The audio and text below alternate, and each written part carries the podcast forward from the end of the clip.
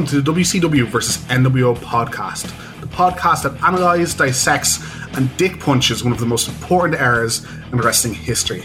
I am your host, Dave, and joined always by my two other avid wrestling fans. First of all, Fergus Looney, how are you doing today? Uh, feeling very below the belt uh, after that introduction, but uh, good. I'm doing good. Uh, it's nice to be podcasting again and talking to you guys because uh, I missed this. Yeah, it's been a little while, and it's been a little while because of a special occasion. I want to welcome back Connor O'Donnell, and I want to welcome your baby daughter into the world. Congratulations, Connor, on becoming a new father. Yeah, yeah, everything's going great. Really happy to be podcasting, watching wrestling again. There was a few weeks where it's just like taking care of baby, but yeah, everything's going great, and uh, excited to podcast for sure. And I, I just want to say thank you to all the fans for picking this pay per view, for not torturing Yes. us. I mean, like we did a Twitter poll. I think we did like all good pay per views, so I think we were gonna like win either way. But like this was like the ultimate treat. I think. Thank you so much. And if you want to be involved in voting for future, you know, off the cuff pay per views, we do. You can follow us at WCW versus NWO podcast on Twitter. Quick question for you, Connor. If there's one female wrestler you want your daughter to take after in life, who would it be, past or present? Ooh, That's a tough one. Becky, she's she's the shit right now. So Well, how could she's not the choose man, her? obviously. Oh no, we're dating the podcast. No. I love that gimmick though. It's too good. yeah, it's great. Yeah, she is on an absolute tear at the moment and uh, a podcast favorite, it sounds like. Yeah, the homer pick for you. you Yeah, it's right? nothing to do with her being from like down the road, I, essentially. yeah, I hate, I hate her accent though. I hate all Irish wrestlers' accent because she's at least toned down. But when Sheamus first came over, fella, he's, he's the worst. Fella, fella, fella. There was a there was a rumor at one stage in his contract he had to stay pale. I, I still think my favorite is his uh, his friend Beaker. Uh, sorry, his brother Beaker. I haven't I haven't seen his brother Beaker. Have you Oh, never the, seen that? The, oh yeah, the Muppet segment. I thought Yeah. you had some of the. Muppet Oh segment. yeah, twins, twinsies. Yeah. You don't know what we're talking about, today's episode will be In Your House 16 Canadian Stampede. So we're going up north, not just to New York, but all the way to Calgary for one of the best WWF pay per views at the time. We thought we'd get a bit of contrast again. The fans voted it in, but uh, this this one was really a joy to watch and a, a very weird change of pace from the era we're going through in WCW. It's weird you say at the time. This is like all all time. I like I've I've heard this is on a lot of like top ten lists of like best pay per views. Yeah, there's lots of people that love this show just for its wrestling, for some of its historical significance. And then also, I have uh, my personal favorite. It is one of the shortest pay per views I've ever watched. There's almost no filler. Four matches on the card. Yeah. gentlemen. four matches, all star power, uh, very, very precise uh, spots to get everything in, but still relevant ones. They don't just glaze over stuff. Connor, you, you usually watch the Nitros first. You've been catching up with a couple of Raws for this show. What did, what did you think? The difference in the shows? I watched two Raws to to be to be frank, but yeah, it was man, it was so much fun. I got hooked in line and sinker just immediately. This like era of WWF, I didn't really watch. Like I kind of knew what was going on, but the Paul Bearer promos were just excellent, and just all the all the great talent that they have right now. Just everything is moving at just a fast pace compared to Nitro that seems to be not moving at all. so it's just like how did how did WCW win that many weeks in a row? I have no idea. I remember Mick spoke on like I can't remember which documentary it was. Maybe it'd been the Mon- Monday Night Wars, but like Mick was definitely jaded that like yeah we definitely had the better show, but for some reason they were still beating us. I don't know why. I think that he was he was talking about this era right now because the storytelling right now is excellent, and it's it's only a matter of time that they're going to take over the ratings war. There's always this misnomer that the mid card was one of the reasons that WCW was better. You know, the cruiserweight starting off matches. But if you look at the the main event, which has a bunch of mid carders in it, and some of the other talent in the mid card, I think WWE was underrated at this time. And honestly, I just think while Austin and Bret are great, and Austin's still up and coming, and Shawn is great, I think the main event is more compelling, has more star power in WCW opposed to the mid card, which seems way better to me in WWF at this time. I think uh, we'll get to it because I find this show in particular very significant with the amount of people involved and how they relate to WCW. So I'll try and bring them up as we get through them. But the paths that they're taking and where they are in terms of their careers is very interesting because the vast majority of people on this show, they're not new people. They haven't just been around for like two years or have been shoved up the card or anything like that. They're all kind of slowly figuring out what they're supposed to be doing. Basically, they're on the cusp for a lot of them. And as lots of people will know, within a year or two, a lot of these guys are really, really big and they, they kind of come out of nowhere. But seeing the show, it kind of, you can see bits there. You can understand where it's coming from. Yeah, completely agree. Uh, people finding themselves, a lot of this era has been documented to autobiographies. And of course, we're very close to, and we'll talk about it a, a bit in the show, The Screw Job, and that's been done to death. But yeah, we, we, we get to see the kind of trajectory of a lot of superstars, careers, legends that we'll be talking about for years in the industry. Uh, and, you know, if you're comparing our first match, Triple H versus Mankind, to a match on the last card that we had to cover, Hugh Morris versus Konnan, to me, there's a no brainer. like these guys pulled ahead in the end. We have to bring up that match. Every, I know, yeah. I was like, in fairness, Dave, you did pick the worst one there. Uh. Getting slightly ahead of myself. Uh, a little bit of background on the show. Calgary Stampede is this big event. It's kind of I'm, I'm not American. I can't describe it. I guess cowboy event. There's like a rodeo. There's parades. It's very big in Alberta. And before the WWF did shows here, Stu Hart Stampede Wrestling used to do a show every year at this. And of course, when Vince bought out Stampede Wrestling from Stu, he took over doing a show. I think nearly every year here. I'm, I'm, not sure if it was every year, but took over doing the stows from Stu. Uh, yeah, I'm not sure. They never this was the first time they did a pay per view in Calgary. I know that for sure. They've definitely done shows in Calgary before, but this is the, the first one in Calgary, and they've done a few pay per views in Canada. Well, there's so another one coming up as well. Oh yeah, that, of course. Yeah, yeah. How, how could we forget? yeah. So they've definitely done a few Canadian shows that were very successful, and this was just like perfect timing because th- this show was booked obviously way ahead of time, and this whole Heart Foundation thing it was just an organic progression, which is really nice to see. We no longer live in a world of black and white. Rather, the landscape has become a canvas of muted grays, where good is indistinguishable from evil, and renegades receive a hero's embrace. For nearly a decade, Bret the Hitman Hart was perhaps the most beloved superstar in the World Wrestling Federation. But when a stone cold killer declared his intention to end Bret's legacy, the hitman was perceived the villain, the unrelenting antagonist, the fan favorite. Soon anger replaced passion, arrogance supplanted a champion's pride. Bret turned his back on an entire nation and reunited the Hart Foundation to launch a reign of mayhem and destruction. Tonight in Calgary, Alberta, Canada, the paradox continues. Tonight, the prodigal sons return home the heroes, while five mighty superstars on a noble crusade become the villains. Tonight, the rogues are the beloved, the heroes the hated. Tonight, the gray clouds of disarray threaten to unleash a devastating tempest in your house.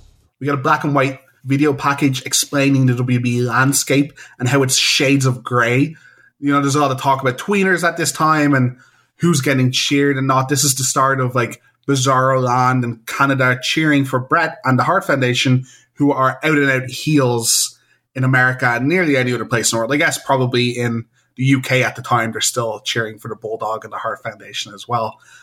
Austin is the renegade. He doesn't care what anyone thinks. And he's kind of turned the decade long face Bret into uh, would you guys say anti-American or just anti-fan? He's kind of spinning in the face of the fans a little bit with his turn. I'd say bitter and yeah, bitter is a good word because he's done everything possible up to this point to be the good guy for for the company in and out of storyline, and it's never really translated as much as he would like it to. Uh, and then to have Austin as this kind of it hasn't quite started really yet, fully yet, but it, it, he's about to become this kind of runaway freight train. And it's like completely different to anything Bret would ever have done. he has very legitimate beefs that he kind of brings into the storyline as well. Yeah, the video shows a lot of the dastardly deeds that the Canadians are doing in America. and the uh, the Canadian crowd do not care. They cheer the crap out of any mention of uh, the Hart Foundation anyway. So as we talk more and more about this pay per view, we're going to talk about the stark contrast between the two companies, and this promo package is is one of them that I have down. Yeah. The storytelling and promo packages, it's just another level compared to WCW. You can't even compare the two. I mean, just the the editing and just the dialogue. I mean, listen to this line: "We no longer live in a world of black and white. Rather, the landscape has become a canvas of muted grays, where good is indistinguishable from evil." That, is just awesome. Stuff. They managed to sum up their entire feud in like I don't know what it is, three minutes or whatever, however long the promo is. You wouldn't have had to watch anything before this pay per view, and you know exactly what is going on. Right, and this is like months and months. This is from all the way back at WrestleMania 13 with the, you know, the double turn match. I mean, if, if you haven't seen that match, you should stop this and go watch that match immediately. It's one of the most iconic matches.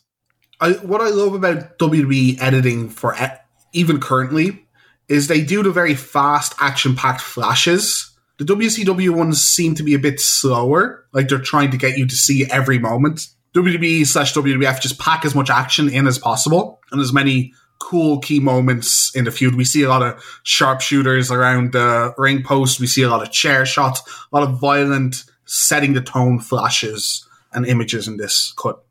There's just a better structure. Yeah. Clearly, somebody has actually sat down and gone, okay, this is what we're talking about. What visuals can we use to convey what we're talking about? Like, it's a simple thing, but it makes a massive difference. Also, the quality is so much better. It, it just looks unbelievably better than WCW's uh, packages. It's the same time, so there shouldn't be any excuse in terms of quality of material. They're not even doing anything like that innovative either. It's just like black and white, you know, the typical fade in, fade out type of thing. I mean, that's just like a really easy technique to do in editing. Again, they took the time with the, with the dialogue. The prodigal sons return home, the heroes, while the five mighty superstars on a noble crusade become the villains. Yeah, I, I like Noble Crusade. It was just corny, but not too corny, and I enjoyed it. Mm-hmm. Yeah, well, it's not the the corny uh, monster truck promos that we get in WCW, which no. are very. It's just very on the nose, but these are very like it's in depth, and we're trying to go into a story that you can kind of believe and get into instead of yep, this match is going to happen. The the one thing I'll rag them on is the black and white kind of gimmick. It does make sense. They're trying to say everything is grey now, but that is ripping off the NWO slightly and their like original packages. Well, I, I, do I do understand it, and it is very trendy at the time. Vince gives us an exuberant welcome and introduces JR and the King, who has an enormous cowboy hat on. Yeah. And is at ringside. Vince also dressed up like a cowboy, and JR in his everyday attire, I guess. Vince looks great, I have to say. mm-hmm. It's tough to stand out when there's a man sitting beside you with a gigantic comically sized hat, but he did. Uh, that, this this was my other point of contention. Obviously, the commentary. It's just you know you don't have to like Vince, but still, I think the quality of commentary. It's we'll we'll get into it as we as we go along, but it's just man, JR is just on fire. This is before his Bell's palsy, and he is just on fire. Yeah, I also I only kind of know um, super attitude era Lawler, who hasn't aged well at all. And this is before he becomes kind of the completely unhinged, appealing to the teenage boy demographic kind of commentator. And he's on point as well. You know, you forget how charismatic and smart that guy is in the wrestling industry, and he makes a lot of great points as well in the match. He does he isn't acting the doofus like we know him best as. Yeah, my chief point about the commentary, because it comes up over and over again, is it's amazing how no arguing makes the commentary better they have a purpose, they know what the matches are, and they don't really get in the way of each other. Sometimes there's some dead air because they're waiting for someone else to pitch in, but at least they're not rambling about something that means nothing to what's going on. Uh, yeah, and King no is, rants. yeah. King is still the heel. King, he isn't like super cheering against every face, but as he says in his opening package, he thinks mankind is going to get his comeuppance. He thinks he's bitten off too much more than he can chew and he is still anti a lot of the faces, but not he's not starting argument with the play by play guys, which is important. Our first match is one of my favorite rivalries of all time. We get Hunter Hearst Helmsley, important, not Triple H. We get Blue Blood Hunter versus Mankind, still in his kind of Hannibal Lecter. Uh, what what was his original name going to be? Mankind Manson or something? Uh, something like that, yeah. Yeah, Yeah, I didn't know. Yeah. Yeah. Uh, his original name was going to be awful. Still in kind of that half attire before he changes to his wrecked shirt and kind of goofy persona. These guys have absolutely torn it up, and I don't think this match disappointed. Both guys trying extremely hard for what again is not a. Tro- I don't. I don't want to call in your house's throwaway shows, but definitely not a big show. Yeah, the the set pieces, it's definitely. I remember going back to some of these. I'm like, I was, eh, you know, we give WCW a hard time, but yeah, in their house kind of sets, they're not the best thing in the world. It's And always it's exactly obvi- the same. Yeah, As far right, as I can it's recall. always the same, and Yeah. probably in like a year, I think they just ditched this whole concept. I'm pretty sure. which is a shame because I like the format. It's just if it's the same pay per view again and again and again, why are people going to get excited? You've got to make it a bit different. Right. I, they improved the branding, the the creative names. It, it was definitely more memorable when they started incorporating that. Yeah, I think from what I remember, the p- the point was that they had the four main ones, and then every other one was an in your house. the first one, I as obviously they didn't do it continuously, but the first one they genuinely gave away a house as as part Oh of a, yeah, as part of some sort of raffle type thing, and they didn't went. Vince and- call everyone? Was that that yeah, one? it's there's some apocryphal story about that. Like I can't recall, but I do remember them giving away a house on the first one. but yeah, the, the, I I just had like when I saw the set, I was like, oh, there's so many memories here.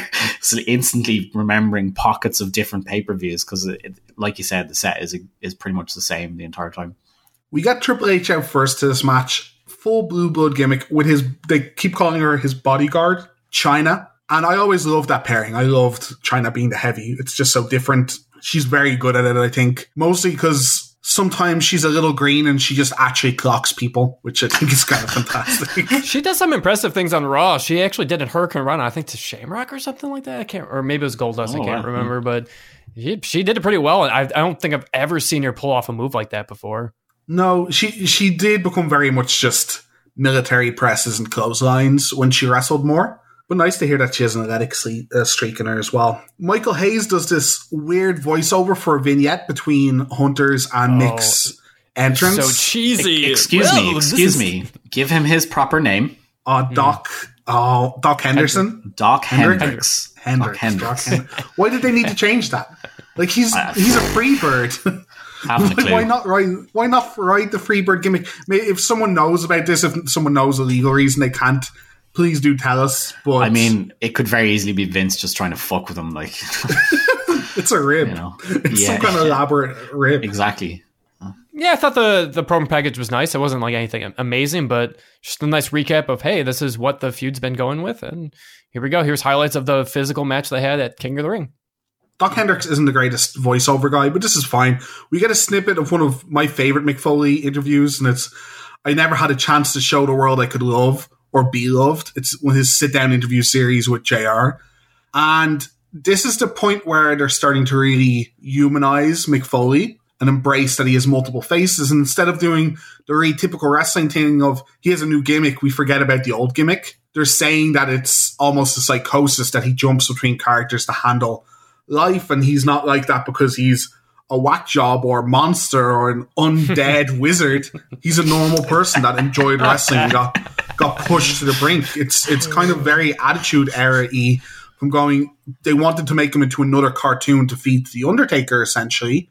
Another long line of monsters that need to be unbelievable to have to face Undertaker to very human. And he gets to what, what do they call it? The boyhood dream angle that Shawn had got before, and that was usually reserved for very beautiful baby faces. and instead it's given to Mick. He's he's an every guy, and we see shades of that now with people like Daniel Bryan, more relatable stars. Even here, Foley does, Foley's physique is not exactly what you would call svelte.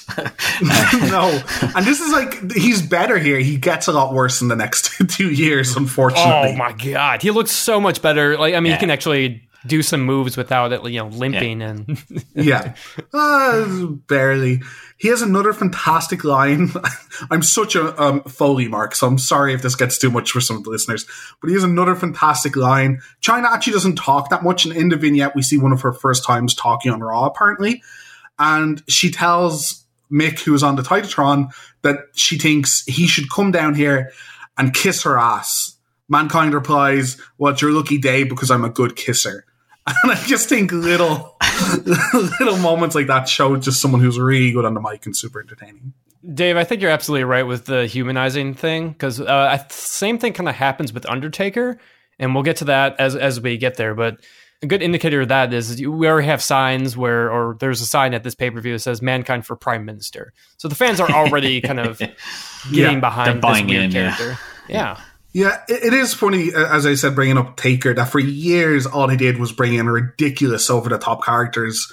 Because in their mind, no one could beat the undead wizard, but some kind of dinosaur man.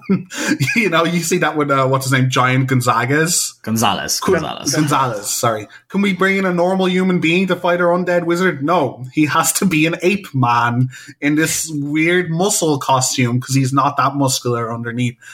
and he has to be beaten with chloroform. So th- we are starting to see the attitude era change of just people fighting opposed to cartoon characters fighting. Well, it's not even just people. It's just more. They're more relatable. Yeah, more relatable is, is a good term for sure. Mankind wastes no time getting into this match, laying into Triple H, setting the pace. He hits a running bulldog and a double arm DDT, which I was sure was still one of his finishers at the time. But he ends up with a Triple H curtsy, and the crowd goes nuts. They absolutely hate Hunter here. The crowd for this pay per view, I mean, it makes the Oh, show. yeah. I don't know if we've mentioned Yeah. it yet, but Yeah. it's why this pay per view is so infamous. When, when a crowd is this hot, it makes every match so much more enjoyable. I mean, we'll give it its due, particularly in the main event. But yeah, throughout the card, they're on fire. So a, a pet peeve of WWF over the years of mine would be, and it kind of starts here with the Hart Foundation, calling places like Canada topsy turvy land, where people cheer for the heel, uh, cheer for the heels and boo the faces. But that's not really true. They cheer for Canadians and people related to the Harts, but they boo Hunter. Hunter's a fantastic heel here, and they cheer Mick, who's supposed to be the face. And it's the same in other matches. It's just they don't like people who are beating on Bret. That's not that topsy turvy. they make they make it a lot. Uh, they make it out to be a lot worse than it is, and it's the same current day uh, situation. there in Canada. I think uh, one of the shows I watched recently, and they're cheering for people like Kevin Owens and Sammy. And like, oh, it's so topsy turvy. No, they grew up down the street, man. they're always going to cheer for people who grew up down the street. That's just so normal. Yeah, while I agree with you on, on this point, I think a lot of it is just how Austin has been, how how he acts. He, he he acts more like a heel, but he's still getting this great babyface pop everywhere, but Canada. Yeah, exactly. Mick follows up the initial punishment with a cactus elbow onto the concrete. Uh, we get an amazing piece of commentary from Vince here, which is look at the delts on Chyna. Oh, yeah. Jerry has to ask him, "What are you talking about?" What? They're deltoids. They're deltoids. They're, they're huge. Okay. Okay. Yeah, he kind of Sure. just goes, "Oh, right, right." Uh, Great piece of commentary also by JR. Mankind is no doubt the Prime Minister of Parts Unknown as they brawl more on the outside. Hunter barely gets any early offense in until Chyna clobbers Mankind as he has the mandible claw locked in and looking to finish the match. The one downside I can say to this match is this is very typical Attitude Era. The ref sees and hears nothing even though it happens beside his head numerous times. No one is that blind without needing a guide dog. It's just not. it's not possible. it, it's still fine, but it detracts, I think, a little bit from the match. What, what do you guys think of Attitude Era referees? At the time, it did not annoy me, but going back, it definitely is really annoying. I thought in this match was is not as bad as the other matches are because I think Chyna she times her spots a lot better than we'll see just ball shots right in front of the referee. And it's like, and the commentator's like, "Uh, it should be a DQ, but Yeah, we move on." whatever. Yeah. Yeah. They they want to they want to see a finish. it's the typical WCW excuse. Yeah, the ref just doesn't think it should end like that. Well, that's not the ref's decision. That's not any sports official. Field goal by the Patriots. No, we don't end matches on field goals. Let's have another kickoff. Let's go. yeah, I, I'd agree with Connor. Anyway, it's apart from there's maybe one where like they're basically on top of each other, and she interferes. There's, I, I'm trying to remember exactly what she does, but uh, most of them she times them quite well, and it's quite well set up that he's turned around talking to Hunter or something. Hunter on the outside whips mankind into Chyna, and Chyna fully powerslams Mankind into the steel steps. He lands with his calf right on the corner of it, and mm. man, That was awful Man. looking. I love and hate Mick's philosophy on hitting stairs. He writes about it in one of his books, and he just hates that wrestlers lean in with their shoulder or turn around for safe bumps, because that's not how you would hit stairs as a human being. So instead, he decides to tear up his legs every time he hits them. Nick, there's a reason guess- they're doing it that way. It's so that you can be a real human being afterwards. like, Jesus. While the ref is busy with Chyna on the outside, reprimanding her for the power slam, Triple H takes a chair to the injured leg and they work the leg for most of the rest of the match. And well, I'll have to stop you right here. This is another big thing that's very different about WCW. So it's the production. We get replays during the Yes. match. Yeah. Thank you. Several of them as well. hmm Yeah, and it's still something they do to today, and they make sure you see prominent uh, moments again and again. And the wrestlers also know that once there's a big spot like this, the next couple spots they do need to be a bit more muted, so there's time for replays and to talk about the big moment. And that's what happens here. Hunter just picks apart the leg while he's in the ring, multiple different kind of cheaty spots, and continuously cutting off Foley's offense. Yeah, it helps commentary kind of bridge the gap as well. They don't have to be like, all right, they're waiting to get up.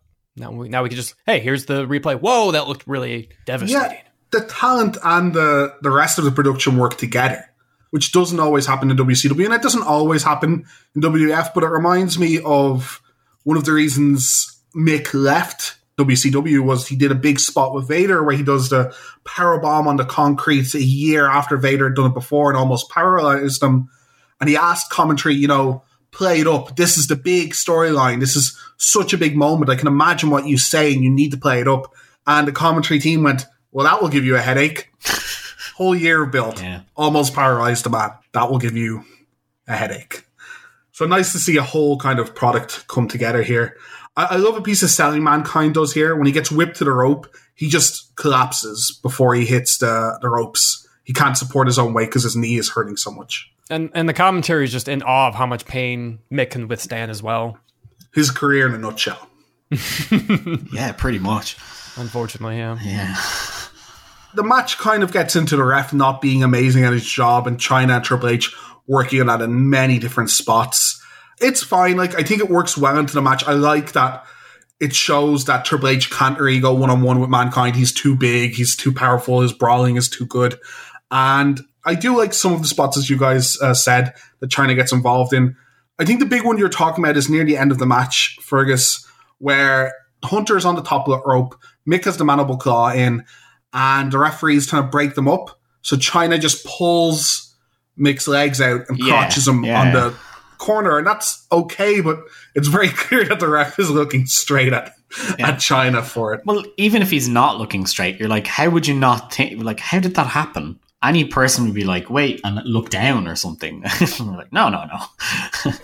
So the finish is both of them after this mandible claw spot, spilling to the outside and just ripping into each other, falling into the crowd and getting a 10 count. It's a pretty fast 10 count for the double count out. And this can be a little cliche, but these guys look like they are tearing into each other and dealing serious damage. I believe that they hate each other. I think uh, it, it's, a, it's a good finish. Uh, yeah, it's kind of disappointing because we've we've definitely Yeah. given off on WCW for doing the same thing. I mean, it's it's hard because with the benefit of hindsight, though, we know this feud gets paid off at SummerSlam. It's hard to judge it by that, and and we also know that these guys just have a killer feud in 2000 as well. So I don't, but I, I thought it was a decent opener. No surprise from two Hall of Famers, though. I think it's a bit random to finish. It's a bit abrupt, and it just kind of comes out of nowhere. But the match is good. The main thing that I that you have to point out here is uh, both these guys were in WCW like two years ago, Yeah. and both of these guys were let go. This will be a bit of a, a, a recurring theme here, but um, Hunter was there for like two years tops, and uh, they decided to let him go because they wouldn't turn him into a singles wrestler. Turns out that he was wrestling with Regal of all people, which I would like to see. That sounds like it'd be awesome. And then Mick is very well documented, but they just kind of gave up on Mick, really. Like it just they just don't seem to really see anything in him or that he's marketable, I guess. So he kind of left and kind of did the wander, went into ECW and did a bit a stint in uh, Smoky Mountain as well before kind of finding his way into WWF. a recent interview, a recent little documentary about Triple H and he shines some light on his um, WCW contract. Now, a lot of this is with the modern winner's view of the Monday Night Wars, but he said one thing and why he was able just to go was Eric Bischoff offered him a two year contract and he turned it down and he said, Why don't you pay me that much for a year? And after a year, either I'll be worth more or I won't be worth keeping. And after the year, they wanted to renew, but he's he went to WWE instead. And he says one of the big reasons now, it is very much more plausible that they wouldn't push him as a single star, and that's what he wanted. But he said one of the reasons he went was because WCW didn't do house shows, so they just had half as half as many shows as WWF at the time. And he wanted to wrestle more because he's actually still pretty green at this stage in his career. This is only his third or fourth year into a bit further into wrestling. Uh, I think so. Yeah. Well, he's like 92. It says on Wikipedia. Yeah, Okay. regardless, early in the career for sure. Yeah. Yeah. So again, that's a very that's a very polite and nice way to put your character forward as a hard worker. But apparently, that's a conversation he had with Vince. He's like, I would like to just wrestle as much as I can and become really good. And this is a very motivated hunter we do see in this match. He is, uh, and I think he's very motivated when he works with Mick in general. But he is just putting everything on the line, and he is bumping hard, and he's taking as good as he's getting. And we don't get that as much with, you know, post Attitude Era, post DX Hunter, I think. He coasts a little bit on top. So it's interesting. The Mick thing, though, is just a complete.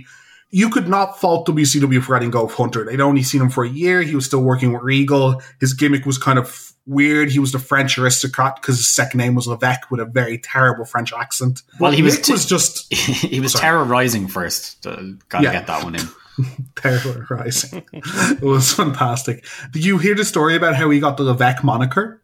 Snooty in French. Can you speak French? He's like, no, I can't speak French. He's like, okay, well, j- just get an accent. That's who that's who you are. You moved to America as a child, and you're like upper class. He's like, okay, what else? He's like, that's up to you, baby. This is WCW. What do you backstories? No. Can't we can't give you all the goods? Like That's up to you. I just want a Frenchman in, in the in the company. Mick, on the other hand, the year before he left, he was doing main event stuff. He was having great matches. Him and Vader matches were tearing it up. Bill Watts loved them. He just seemed to get mixed up in one of the transitions to Bookers, and they had nothing good for him, which is insane because he he did nothing wrong in the company. His matches were good. He was a good draw. His matches with Sting are excellent. So there's no real good reason for them not to try and keep Mick, and they just he's just really unhappy in WCW, and they just don't do anything good with him, and he leaves, which is fantastic because his run in ECW is some of my favorite wrestling crap, and his run in WWF is legendary. And while obviously he doesn't turn the, the Monday Night Wars as much as they like to say, he has some very big moments and helps a lot of like he helps Triple H become the talent he is today. I think he's a key member. I think he gets underrated. he's very very important. Yeah. Yeah, I think he's. I think he gets Rock as over as the main event guy. I think he's just he gets over whoever he wrestles with. He just makes everybody he wrestles with so good. completely agree and he does it later in his career to edge and orton as well he mm-hmm. gives every he gives every wrestler a realistic mean streak. Every wrestler looks vicious when they're fighting mick because they are. Everyone is just hitting mick. Chyna is just throwing mick into some steel stairs and, and giving him massive bruises. Half of these punches are half work punches. You can just see they brawl into the back. They're just kind of wailing on each other and bashing each other off stuff and don't have much regard I am taking a lot of time to mark out over Mick, but I do agree he is important. He doesn't seem it, but he gives Rock his best opponent. He gives Triple H his best opponent, the most believable opponent. He gives Austin a great transition opponent to really get storyline into.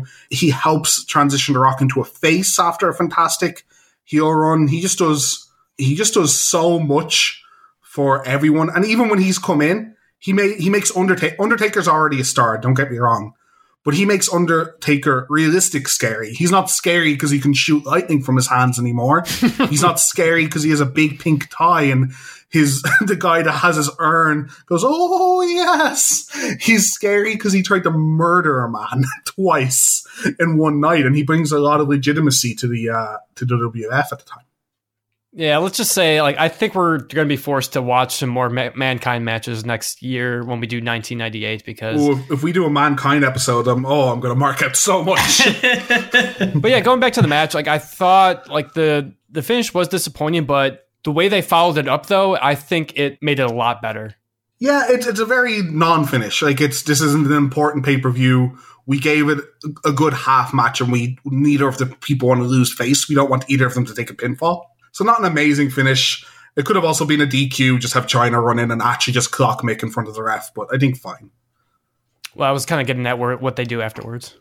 Yes. Yeah, what they do afterwards, and we'll, we'll, get to it later in the show because they they pop up a couple times is is fantastic. Do we really need to mention it every time? You could probably just say it now. They brawl backstage for the rest, nearly the rest of the show. They show up at the start of the Great Sasuke and Taka match, and they show up. Uh, what's the second time they pop up? After the Undertaker Vader match, I think. Uh, they're still brawling before Taker, anyway. Uh, oh, before Taker, they don't before the Hart Foundation match because they only pop up twice and Hunt, Hunter's bleeding, and he takes a back body drop onto a big pile of wood, and Mick gets thrown into a bunch of stuff. Hunter's just hitting referees. Hunter breaks a shovel over mankind's back, inserts some kind of burying talent Ouch. joke here. I have, I have, to, I have to point out, like, I know that you would obviously never do this because it's wrestling and it's fake, but whoever hits somebody with a shovel that that way, that, that way, direction, yeah. like, I better pick it up by the shovel side. Uh, But that's how Hunter is. like, oh, I use the sledgehammer. I'm not going to use the, you know, the way that you would always hit somebody with a sledgehammer. Have to use the other way, or you, you like puts his fist over it directly. Right. he breaks his fingers in between a sledgehammer and someone's face. That the back body bump bump he takes is particularly sore looking as well. To be fair, yeah. As I said, Hunter very motivated and takes a lot of punishment, as much punishment as we remember Mick for taking a lot, but he brings a lot out in his opponents a lot.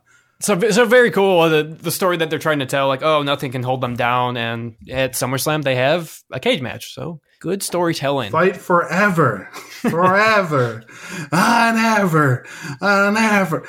Next video package we get is uh, it comes up a couple times, so I'll only mention it once in their pay per view. It's just showing off the Calgary Stampede Parade. It's showing the love for the Harts, and there's queues around the corner for Bret to sign stuff. They uh, they make sure to let you know that Bret stays there for every signature we also see LOD and Goldust taking part in the festivities. Goldust, of course, being from Texas, famous uh, Rhodes family, and having a tug of war with the fans up on stage. Lucky Haku wasn't on one of the sides. very 90s indeed, this promo is. mm. Our wrestlers are great people outside the ring. Ah, it's nice. It's nice to see them interact with the fans. It reminds me a little bit of the Hog Wild opening. We got Doc Hendrix backstage with the Hart Foundation here. He tells Bret losing on his home turf could be devastating. Before he can answer, Austin shows up fighting, wanting to fight everyone. He's pulled back by Pat Patterson and some cronies.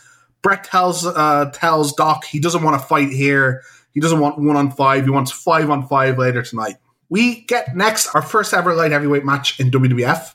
It's probably it's not right. First, first on pay per view. They've first kind of they've started on the Raws a little bit this is kind of the good starting point for the division just because it's like pay per view match and it's the first match for these two Japanese fellows.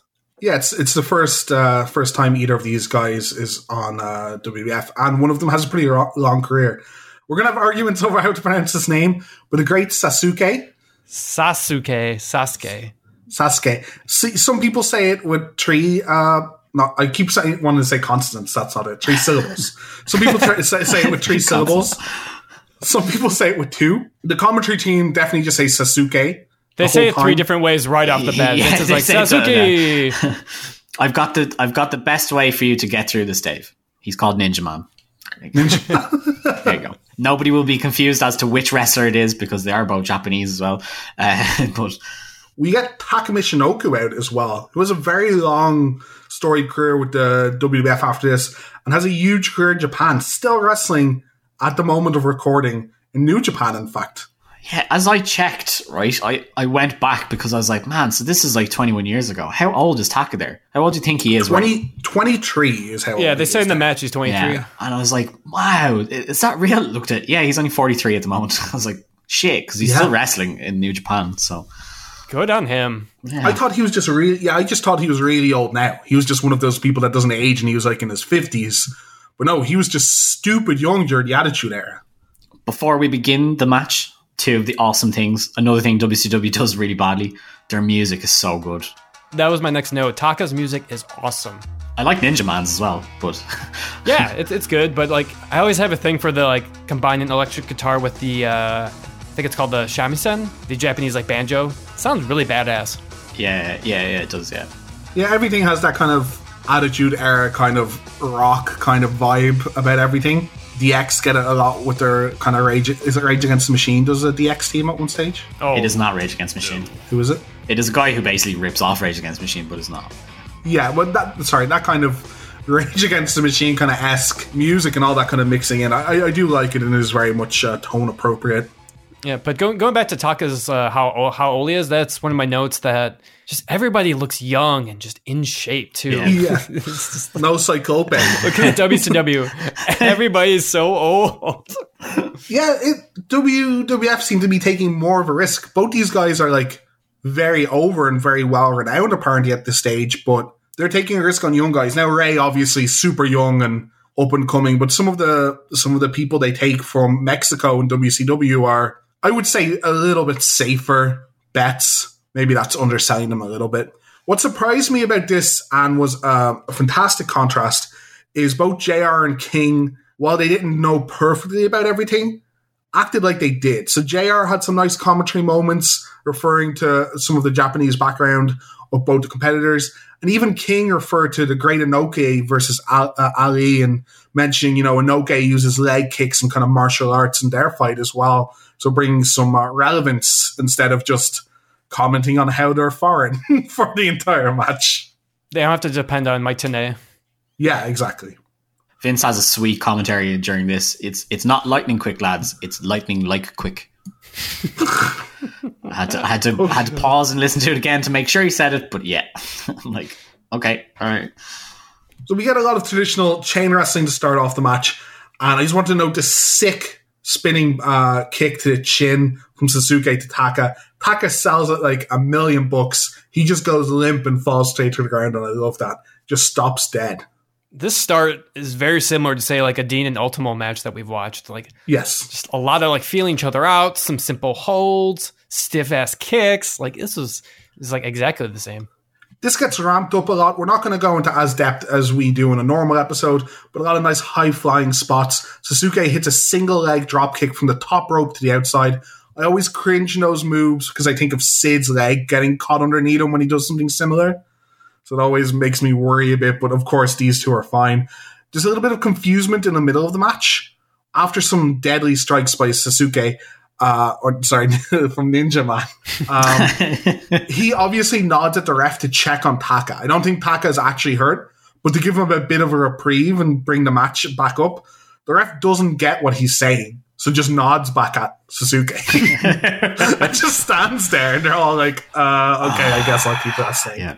uh, some other extraordinary um, spots. We get some sunset flips, flipping back onto their feet, flips out of German suplex, and we get moonsaults and crossbodies to the outside. A lot of Vince calling them pinning predicaments.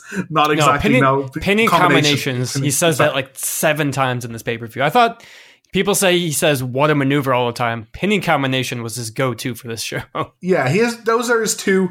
And as much as I'll give him, uh, I'll make fun of him for doing that. I much prefer that now that I've heard Dusty try and figure out what to call something. Like at Yep. least he is just admitting he doesn't know what to call something, and he's staying consistent. Generic. Yeah. Yeah, generic, consistent. He's not breaking the flow. When Dusty or Brain kind of tries to guess and make fun of a move, I don't think it's as good. Sometimes it's funny, but I don't think it's as good. But at the same time, Vince he calls Taka what a samurai warrior Taka is. Oh yeah, samurai. What? Oh, so lame. like almost as lame as his waistcoat. I will go back to one of the spots that you kind of glossed over, Dave. One of the crossbodies to the outside. I think what made it so impressive from Taka is he jumps all the way to the top rope. It's like not a springboard. He just like launches himself perfectly, balances, and then does the crossbody. Like it's really what brought the crowd out of their seats because at the beginning of the match they're like, "What is this? Yeah. we don't know who these guys are."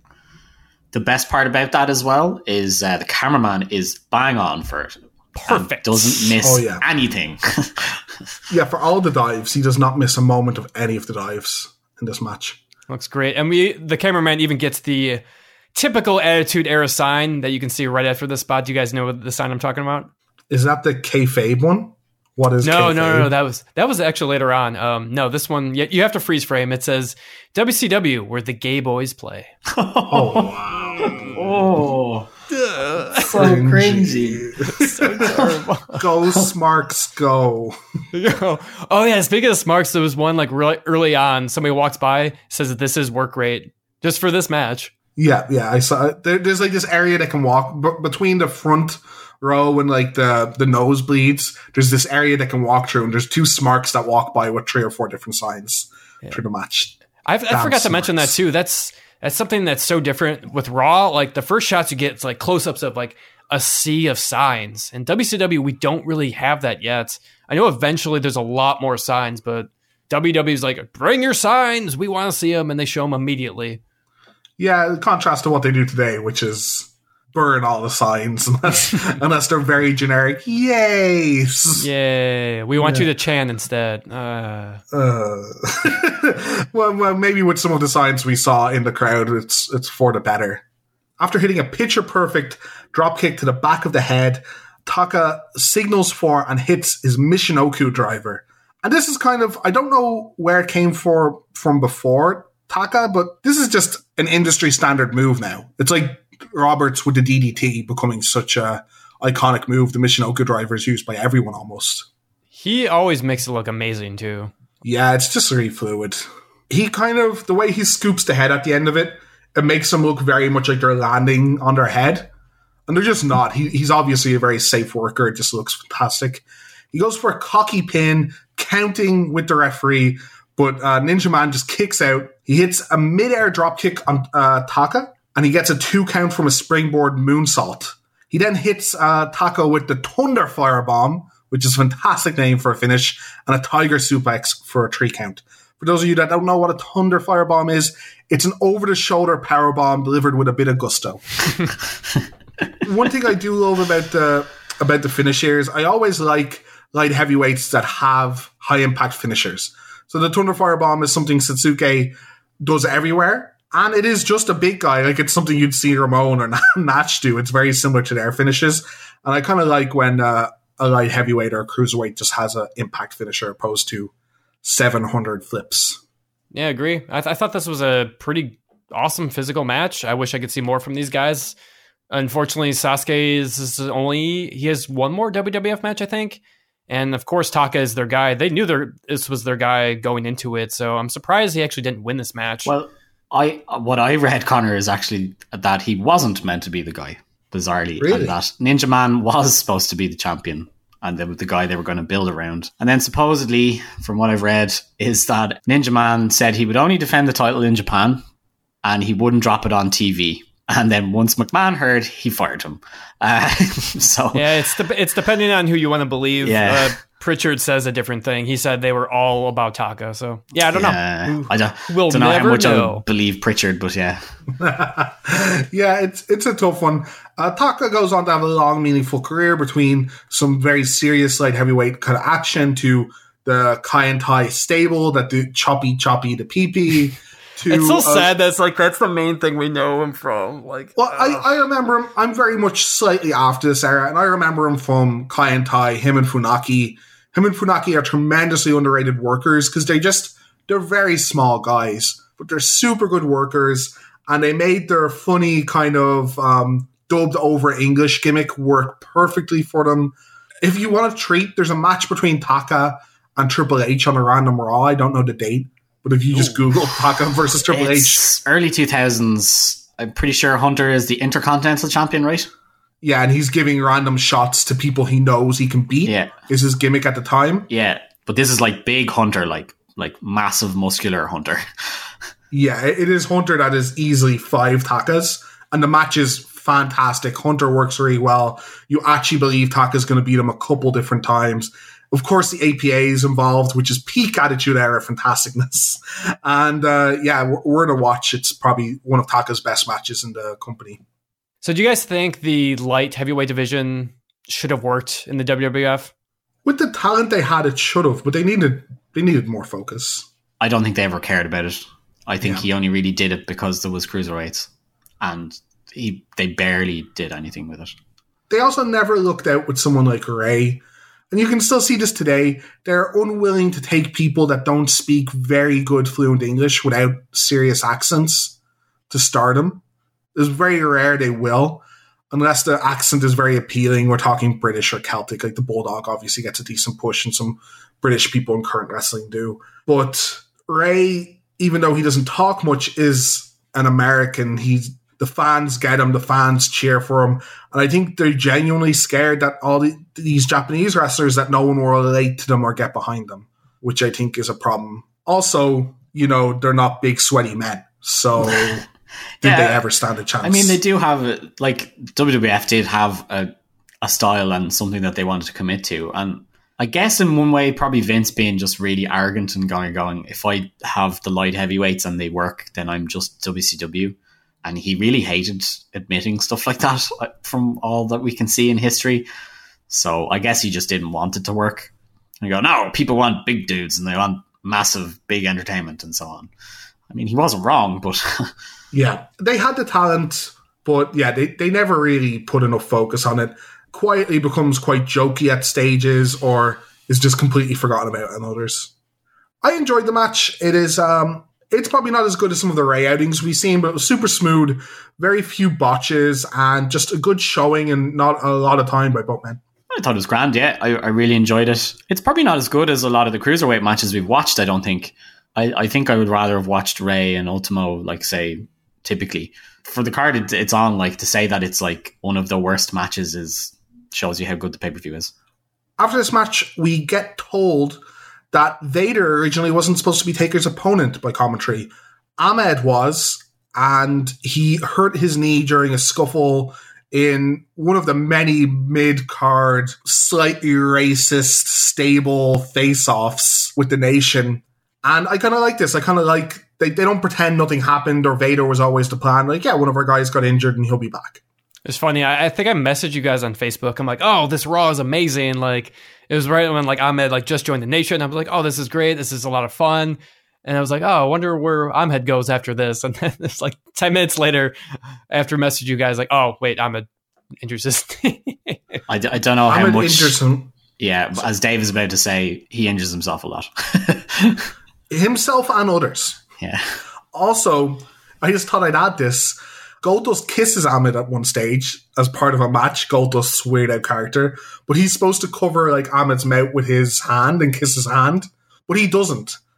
And he gets out of the stadium as fast as he can. Ahmed wants to murder Goldust after this happened, and I thought that was just really funny and shows the commitment to the character that uh, Dustin had. nice. So speaking of uh, murderers, eh? Murderer!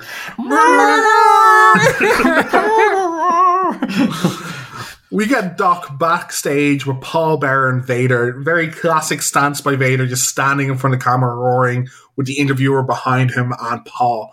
This is a change of attire by Paul. He doesn't have his makeup, he has his normal hair color. Yeah, the hair Uh, is very, very so- strange to look at.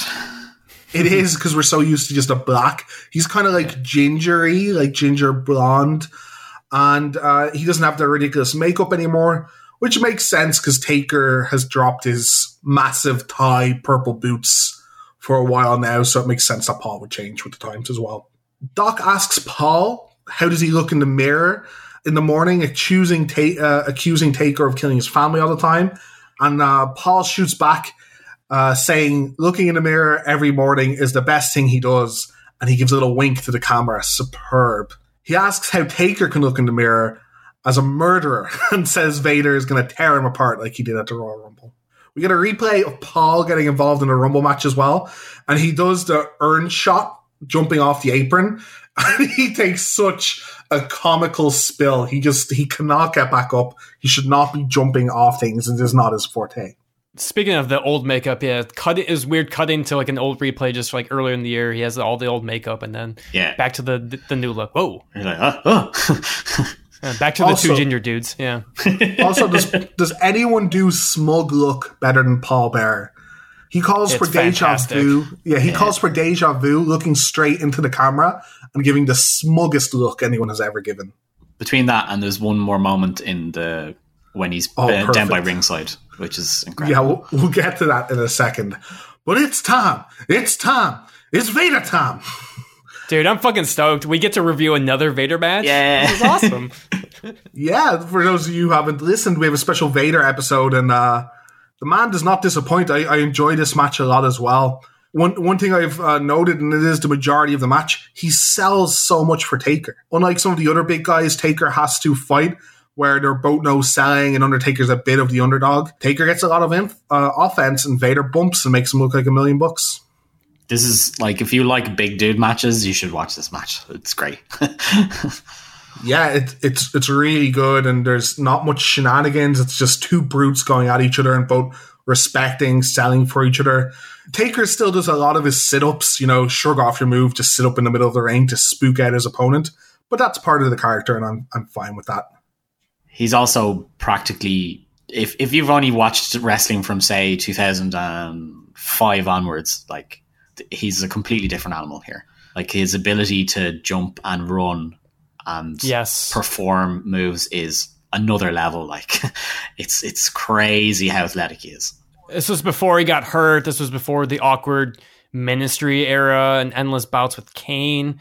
I, I have my my notes. I wanted to ask you guys: Is this the best incarnation of the Undertaker? Because this is my favorite. Yes, Uh, in wrestling, I don't think so because he hasn't figured it all out yet. But it's probably the the best look he has. I think. I think a slight problem with this era, like he gets matches with Shawn, his Hell in a Cell match is very good with Mick. But a problem with Taker before this, when he's at his most athletic but still figuring things out, is he's given such lumbersome opponents to work with all the time. Massive, big green dudes that can't get anyone over, that don't make him look good. He doesn't make them look good.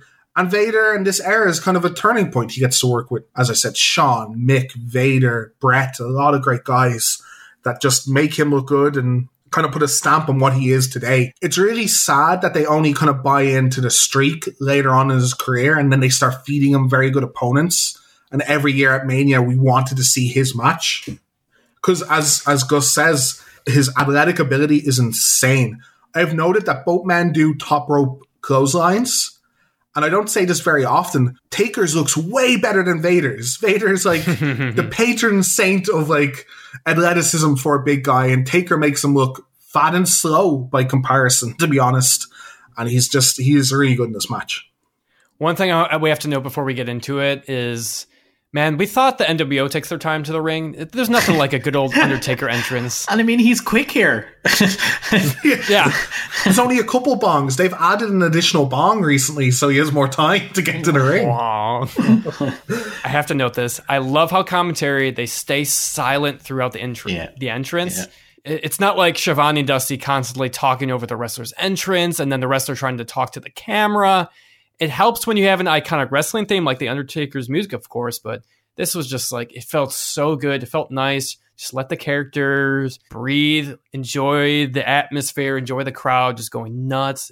It's a small detail, I know, but all these things like add up to build up a huge talent like this. And especially, I don't- have we even noticed he's the champion? So Yeah, Yeah. I love uh, Vader's reaction as well at the end because he So does he does the silly like light reveal or whatever, and there's like a crack of lightning and everything, and Vader just jumps out of his boots like you're just like oh, Yeah. oh, wow yeah yeah this is this is cool. And to be fair to to Vince here, like I know we we rag on him for his silly mannerisms and whatever, but he does the massive promo job for Taker constantly here about how incredible he is, and he really makes you believe you're like, yeah, this guy is insane. Like, yeah, I, I, what I love about Vader's selling as well, because a lot of people, and I hate, I hate. There's a lot of current examples when a wrestler gets scared, he's got to be scared for the rest. now Vader composes again. He's like, "Oh no, it's, I'm ready to fight." You know, it, it's showing a little chink in the armor opposed to a puddle. You know what I mean? So I, I think fantastic here. Paul Bearer also kind of cowering in the corner until the ca- yeah, yeah until the camera catches him, and he's like, "Oh, whatever, murder." him." JR's line pretty hard to hide when you're 400 pounds. Then King's like, you ought to know. Silence after that. yeah, JR takes a lot of fat shots at poor Paul in this match, and uh, he is not he is not one to be uh, throwing uh, throwing stones in glass houses or anything. Yeah, maybe JR is just not ready to make the comebacks to, to King yet. No. the, the King is less uh, less of an easy target. He's pretty normal here, as we said before. This match starts off pretty normal pace. As I said, Vader selling crazy early for Taker, making him look great. JR mentions Vader's dominance in Japan, which I like. You see bits of this with Mick as well. While they won't mention WCW exists, they will reference Japan and ECW later on and get into who they were before that. A couple times Vader gets ahead of steam, but Taker always stops him dead. Do you want to talk a little bit about um about Paul getting involved? You mentioned it before, Gus. No, I was really only mentioning the uh, sitting on the ring apron. That it really sticks out to me. I mean, he obviously does get involved, but it, it was because it was so simple, and yet it really added so much character to what was going on. You knew more about Paul Bearer, even if you didn't know any of the backstory. Much like if you just came into this pay per view cold, and there's all these little details that people are paying attention to it really adds to it. I am starting to wonder, like like Connor was saying, like how why weren't they beating WCW at this point? There's something about Paul who has the perfect balance of sleaziness and, and funniness, constantly shouting murder at Taker every time he's outside the ring, taking little shots at him, but scurrying off the second there's a sniff of Undertaker getting back to his feet. Yeah, it's just insane of how like how deep the backstory is that they've given. You don't know who Kane is, but like they've given the whole backstory of the yeah they already know the whole family dying. Yeah. The more yeah. Paul Bearer was the mortician that worked with them. They this a full elaborate backstory. It was like Paul Bearer does like a ten minute promo on the whole thing. It's really riveting stuff. I highly recommend watching it. It was the first time I actually watched the whole thing. I knew there was like actually watching it and sitting down and paying attention to it. It really just makes this match even even better do you guys think Paul's a little underrated in the current pantheon of like all time great managers, talkers? For myself, it's I didn't even know he was this good. I, I knew he had. I've heard he did some good promos, like when Kane comes in, but I don't remember this stuff. I just remember his old, old campy. You know. Yeah, I only I only have the campy early Taker stuff in my brain. I basically know none of his pre WWF work where he's Percy Pringle. He's supposed to be really good then, but I've never seen it. So I, I, I imagine that people who have would rate him quite fairly, but you do hear that people really liked him. I just I don't know. From the little snippets I've seen, I'm like a huge fan. I think he's up there as maybe one of the top ten managers, if not more of all time. You can see a lot of his influences on later people. He's overshadowed massively by current Paul, Paul Heyman, who is very, very similar but not cartoony. Very sniveling and intelligent when he needs to be, but almost crying and cowering whenever a face is, is you know up up in his uh, his grill. Yeah, it's an, it's another level here too because you know we like Sonny Onoo, but Sonny Onoo is not going to give you like a, a deep promo like Paul Bearer just did. It's no. not, it's not even close. After a lot of Taker dominance, he gets a bit of his comeuppance when he goes after Bear a couple times. Vader cutting him off and sending him into his steel steps. Taker apparently taking Foley notes and hitting the steps knee first and going over the top. Ugh. Man, watching him walk around nowadays, it's, it's hard to watch him take those bumps. Eventually, Taker gets a head of steam back up, striking a lot, hitting Vader in the belly a lot, which is very funny. He, jig- he jiggles a lot. And Vader stops him in his tracks, big old dick kick right in front of the referee. Ref's like, yeah, he's a zombie. He doesn't even feel it. Let's just let's just keep the match rolling, even though the commentary point out how silly that is. I have a total of I think it's like seven ball shots in this whole pay per view. Why? The lower lower abdomen is mentioned a couple times. Yeah. Taker goes for tombstone. Vader reverses out of it by doing the, you know, go over the top. He tries to pick him up for his own tombstone, but uh, Vader's a little too heavy and they spill. Taker ends up getting a two count out uh, out of this. Yeah, a little awkward. A little awkward, but they both they both recover pretty fast, and it just you know sometimes you're not always going to get the perfect reversal. It doesn't look too bad. Vader sets up for a Vader bomb, but takes too long, and then bam, dick shot from Undertaker right in front of the referee again. not even blatant. You couldn't say the referee's not looking down. There's Vader bouncing on the second rope and just bam, punches him. Like something out of an Adam Sandler movie. Taker grabs Vader by the throat, hits a second rope choke slam for a two. Another choke slam only gets another two. And commentary selling it like Vader's a madman. This is a miracle. Good old JR. What a choke slam! Choke slam! Damn, choke slam. This is followed up by a tombstone, and this is enough to keep the big Van Vader down for the three count. Clean win by uh, Taker and the champion, And I think decent match, just two good athletic big guys and Taker being put over strong. Yeah, another Vader loss on the podcast, but it never gets old. It's an excellent match. It's I think it's another reason why like a you should have the light heavyweight guys on the card because it's a good cr- contrast of styles because we go from that match into this heavyweight match which is not even close. They don't do big spots. You know, we kind of joked around with all the ball shots, but other than that, like just great simple moves. The crowd is in the palm of their hands. They're going nuts over this whole match. Yeah, there's a there's a comeback in particular with Taker. I think uh, Vader has him in some form of headlock. He has, he has the claw or the claw. That's what it is. Yeah, that's very very descriptive word. As Taker starts to come back, the crowd gets so into it, and the camera starts shaking. They're that loud. Oh yeah, that the camera, the main hard camera, is is shaking itself. It will not be the last time you see that happen. It really just gets you energized into it. Like it must have been so cool to be wrestling for these guys. Like to be in that crowd and to be that pumped about something. Yeah, no, it must be amazing, and um, I do love that shaking camera imagery we don't get it much in American shows, and it must be so easy to work when people like again they call it Bizarro Land, but it isn't. Vader's just a bad guy, Taker's just a good guy here, and super easy story to work around, and it makes every spot so much easier for the guys involved. After this match, we get a recap on the chaos of every stable hitting the ring on a random Raw and tearing into each other. This is the same chaos that injured Ahmed, but eventually we get the feud boiled down to Austin versus all of the Hart Foundation. Austin being the crazy SOB he is, jumping into the Hart Foundation and taking them on five on one the majority of the time, while sometimes reluctantly Americans help, including Foley getting his ass kicked by Owen Hart at some stage for trying to break up a sharpshooter on the ring post. Man, they love that sharpshooter on the ring post. I loved Bret incorporating that into his heel character. I loved it. It just happens a lot, is, is which I don't know. I, I love the spot, and we'll obviously see it later on in the night or very soon in the night, but uses it a lot. Very effective, but uses it a lot. Doc is backstage with the American team, and we get some typical underdog face promos, generic stuff from Goldust, calling himself basically the leader and uh, the gel of the group. We get LOD, of course, bringing up a notch. Tell him, Gus.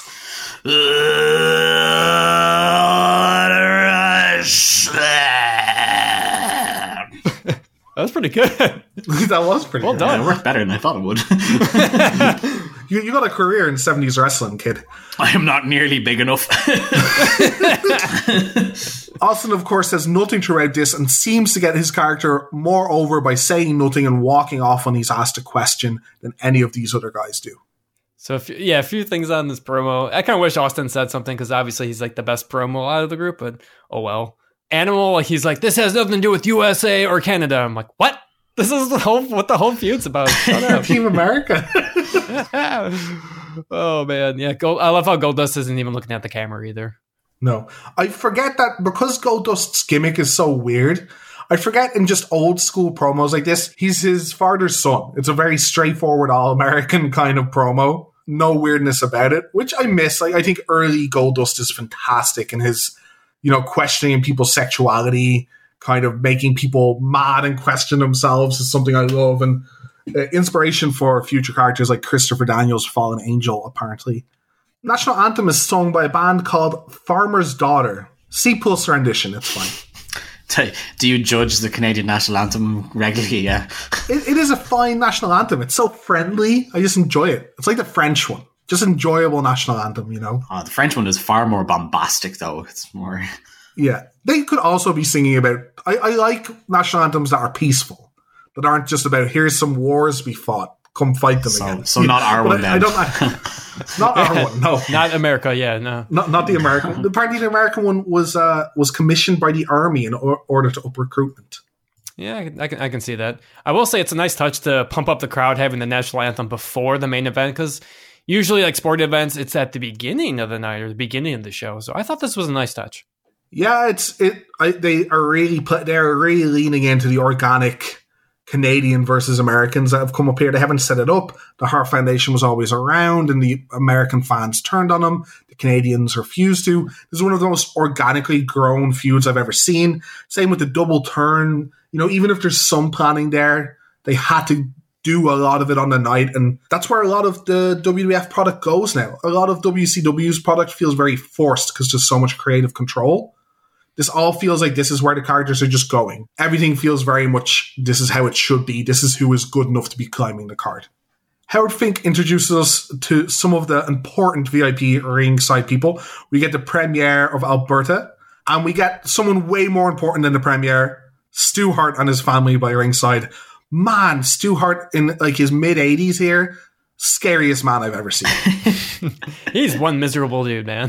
He's a miserable, miserable dude. Uh, no, no offense meant to him. It just he looks Just looks, not, yeah, he, he just looks angry all the time. I wonder if in his mind he's like, that side headlock wasn't right by Bret. I'm going to have to hit him later.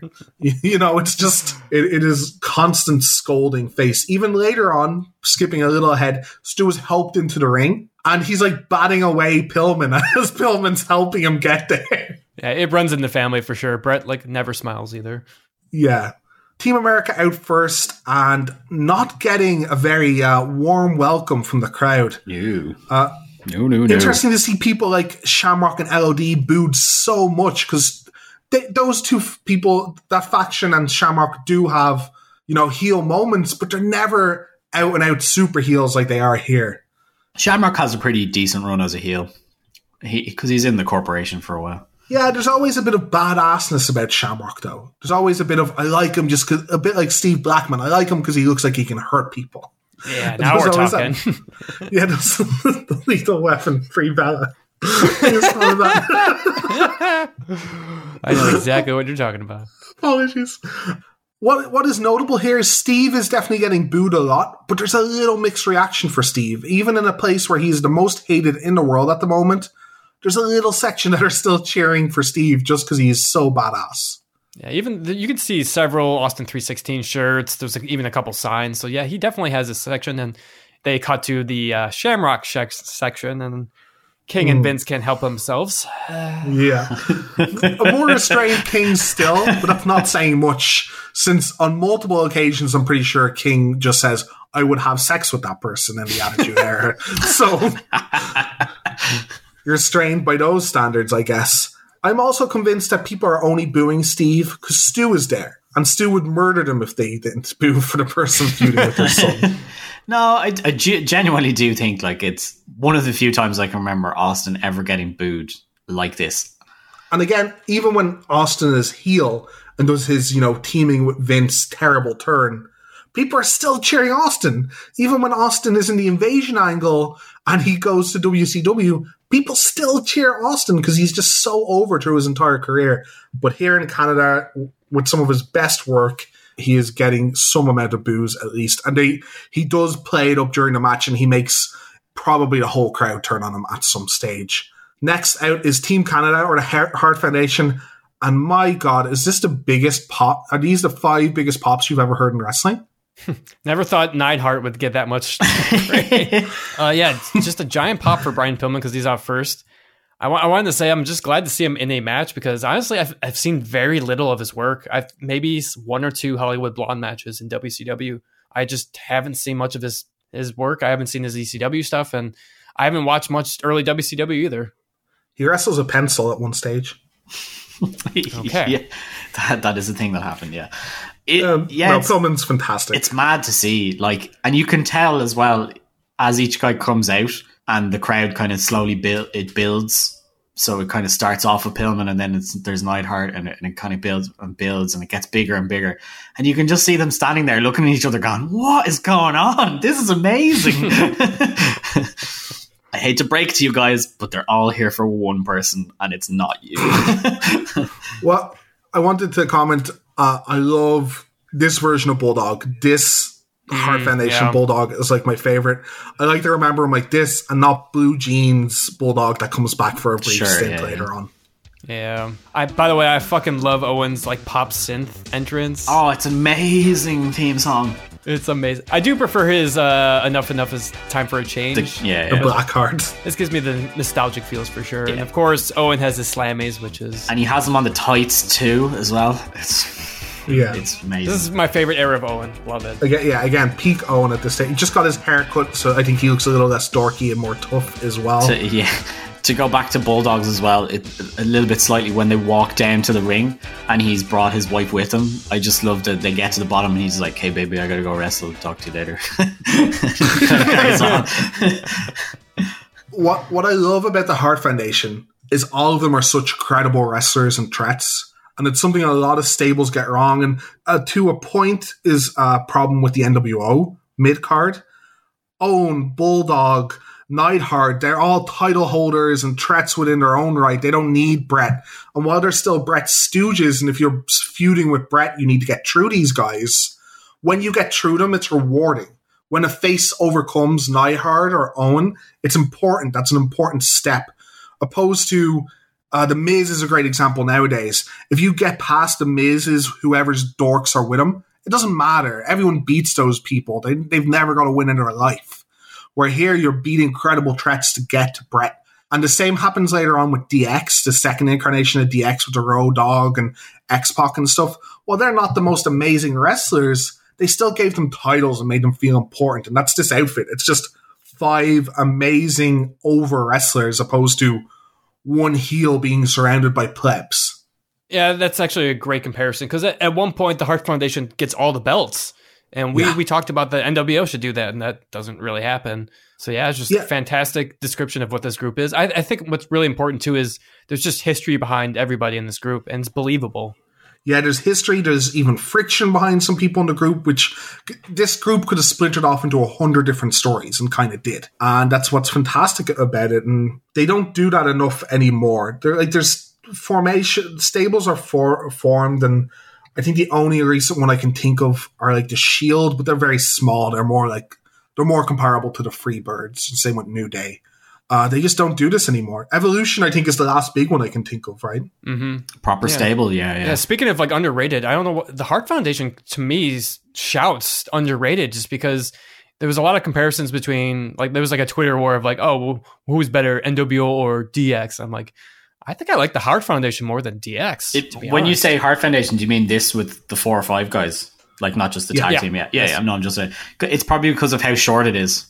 Which oh, it's sad because I mean it's only it's what very, six months maybe. Yeah, it's it's very true. It's just the the other side of it as well is they're kind of scrubbed from history a little bit because of all the bitterness that comes up in the next year. So when they're telling revisionist history, it's the same with oh, ODX invaded WCW. No one cared that much at the time. It was nice. It was goofy. It was character development. But they're now making out to be such a big occasion. No one cared. Come on it's easier to put people who were with the company for so long and together, as Gus said, for so long, in such a positive light looking back, where the Hart Foundation might be the best stable WWE ever had. They're just short lived and a lot of sadness and bitterness when it comes to an end, like real life sadness and bitterness. Yeah, there's a lot. I mean, more than half of them have passed away now.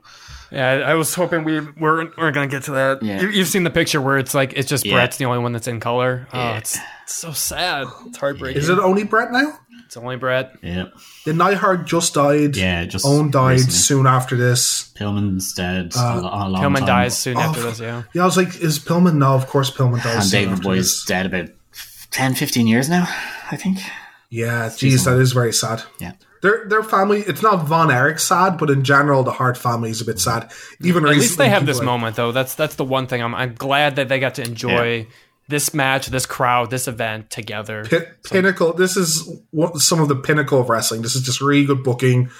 Ten really over guys. I was saying before we started the cast, I think this is all of them pretty much at their peak. Maybe Legion of Doom is slightly beyond their peak, but still very serviceable. I would say Neidhart's kind of past his peak. He yeah. had some singles matches that I watched. It was pretty dire, but in a 10 man, this is like perfect for to hide Neidhart's yeah. troubling. I always thought that about Neidhart a little bit though, that he's not a he's not a complete singles wrestler. He is a great hot tag and a great enforcer, but I, I, I never really trusted him that much in singles matches. What what are you defining peak as? Their best of their wrestling ability. So combined wrestling ability. Well, combined character and wrestling ability. Okay, peak so of- Austin definitely isn't at his peak yet. Then I don't think. Okay, that's fair. Like a year or two after this, Yeah. probably is. Yeah, I would say peak, uh, just physical condition. If it's 'cause this pure is right physical his- condition, definitely this because yeah, he's about to break his neck in about a month. Uh, man, so many sad things happen to people in this match. So and Dustin Rhodes has to go back to WCW. That's like the saddest thing of people that happened in this match. uh, Shamrock probably hasn't hit his peak yet either. He's definitely better later on. Mm-hmm. I, I would say. He's a bit green at the moment. Corporate Shamrock is pretty good. But no, definitely the guys on the left. Yeah, this is probably as good as it gets for them. Yeah. And this match, it, we're not going to go through it in too much detail because it it is chaos. We start off with a nice big face off between both teams, and straight away we give the audience what they want. We don't build it up. Austin and Bret go at it, and these guys have some great in ring chemistry. I have down both guys have excellent looking punches. Just some of my Yeah. favorites. Yeah. Them exchanging blows, Austin flicking off the crowd. This is this sounds like the Attitude Era, doesn't it? some people say this like this wasn't when the Attitude Era started, but like, man, this is what it was about. Just just throw some punches. Crowd's gonna go nuts. Middle fingers for everybody. Great time. I'm not much of a historian, but to me, this seems like pretty much the start of the Attitude Era to me. Yeah, it feels like it started already. I think yeah, I think I think once Austin has that music has engaged with that personality, I think you can include it because he just kind of drags everybody with him into the era. Yeah, heel heel Bret, uh, as we've talked about, Undertaker and Mankind not being cartoons, just being people and fighters, and tr- even Triple H is starting to lose his royal blood, uh, kind of blue blood kind of character, and becoming just random dick.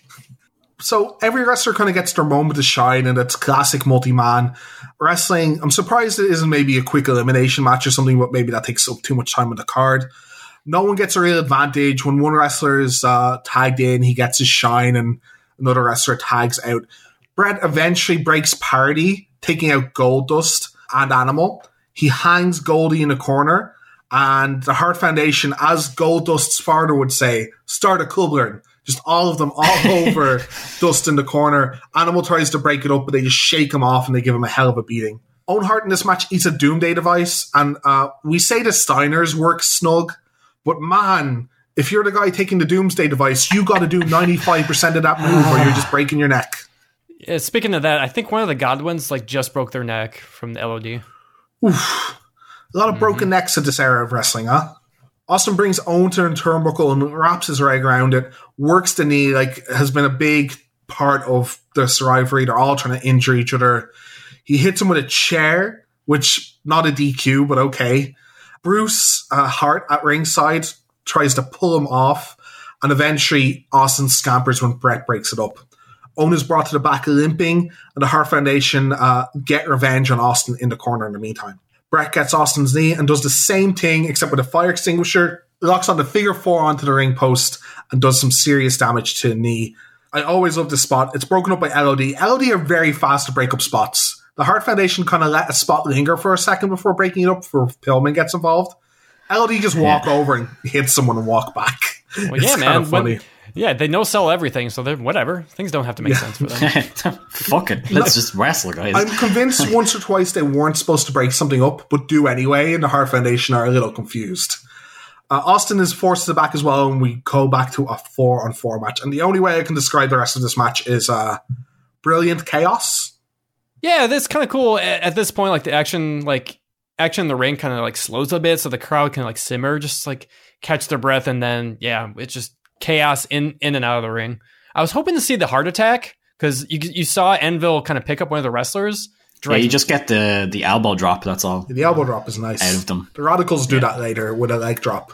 I have matches pure shenanigans, uh, so I'm I'm right there with you guys. It's like it's not really important what's going on. There's no incredibly technical or high flying thing going on, but the crowd just carries everything and makes every single punch or kick count. Yeah, there's not a lot of wasted motion in it because they don't. They're trying to get a lot done in a certain amount of time as well, and it just flows well. And it's like the good kind of nonsense, you know. It's it's very human as well because it, there's so many of the breakdowns are just like somebody breaks a pin and then they just kind of go Fuck it. ah fuck it I'll just attack the corner Yeah.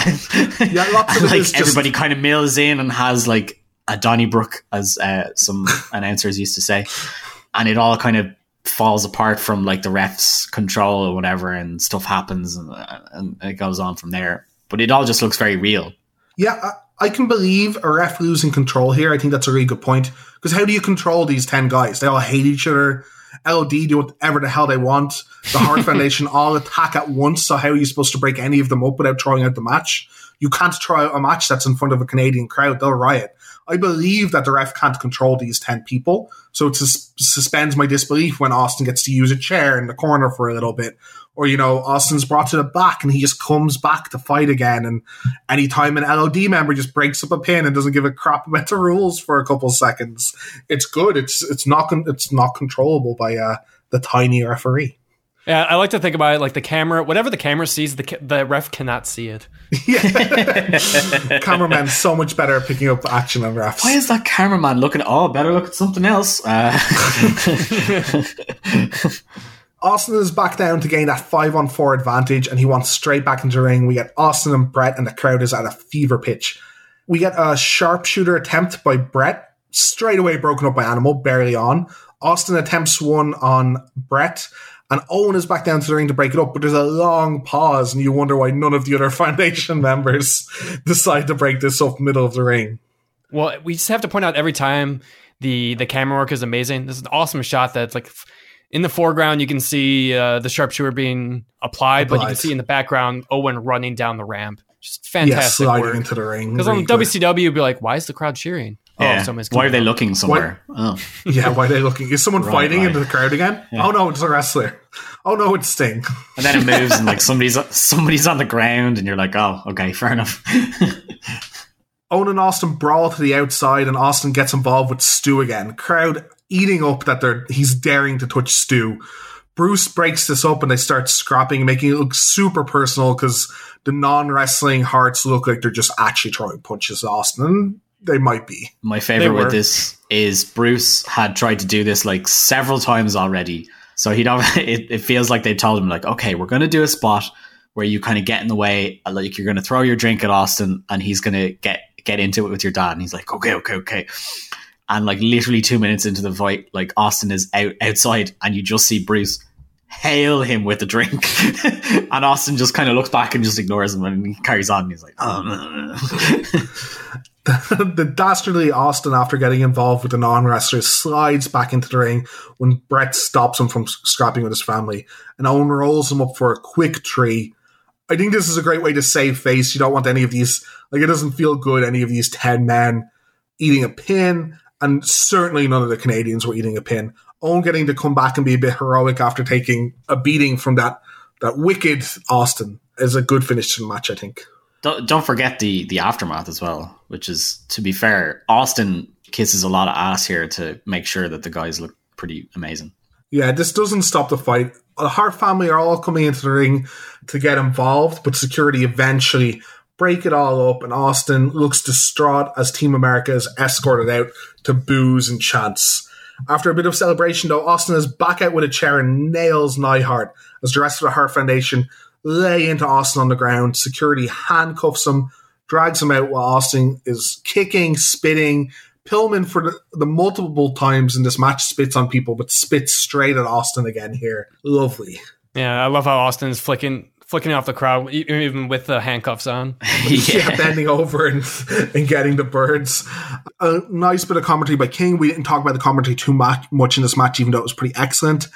They better put cuffs on his legs too, or he'll still kick some ass. That's just a, a fantastic line. Austin looking great, but putting over the Harts really strong in their hometown. They bring 82 year old Stu into the ring to celebrate. As I said, he is trying to refuse help from Pillman and I think Owen, but they have to help him into the ring. He is he is not in perfect health at this time. All the grandchildren hit the ring as well, and I'm sure some just random people in the crowd. I can't remember if I think it was King that says, uh, "Helen, you're responsible for all of this." Just all the Harts in the ring.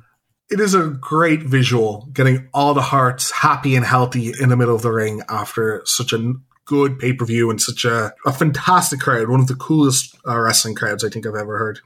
Yeah, I think Austin deserves a lot of credit too. I mean, he shines as as a superstar, even when he's taken the pin and Yeah. he's lost a couple times on pay per view already. But he's still amazing. And that's that's Yeah. something you can't say during like the 98, 99 run where he like never loses. Yeah, he knows how to put people over, and that's a lot of the story of this card. There's no creative control. There's no selfishness. You know, Mick is putting over a young Hunter, and Mick gets the win back, but Mick makes him look great. Vader has no problem getting squashed by Taker. We're seeing Austin, who's an up and coming star, and at this stage, they kind of know it. He's not at his apex. The screw job hasn't happened, so they don't know exactly how big he's going to be. But they know he's big, and they know he's loved, and they still have him take the pin, and it just makes all the Canadians look like a million bucks. Not even to Bret, it does it to Owen. Fantastic. Is it fair to say that he's the biggest mistake of Bischoff's career? He did- Austin, he did Yes. fire him. So Yeah, one hundred percent. That was that was over like pay, and again, Aust- Austin's and Bischoff's story are different, and it's all again Victor's look better at the end.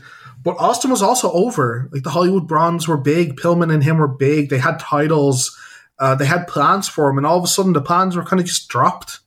It was very political, and they said they had nothing for him to do, and he moved on to ECW where he cut some of the best wrestling promos maybe of all time.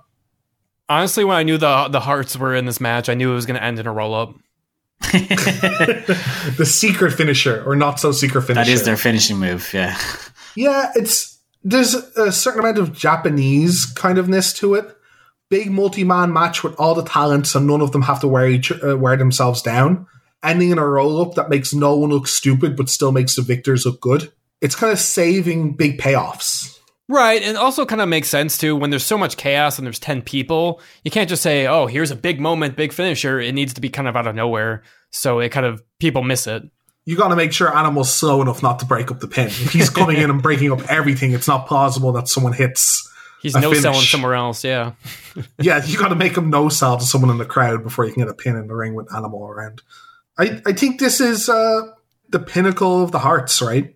This is the biggest they get, and it is sad and uh, it's understandable. There's a lot of layers to the history what happens after this, but it's sad not to see them just run the joint for a year, you know, be all the champions for a year and get a big, big kind of payoff to the end of this because it doesn't really get paid off.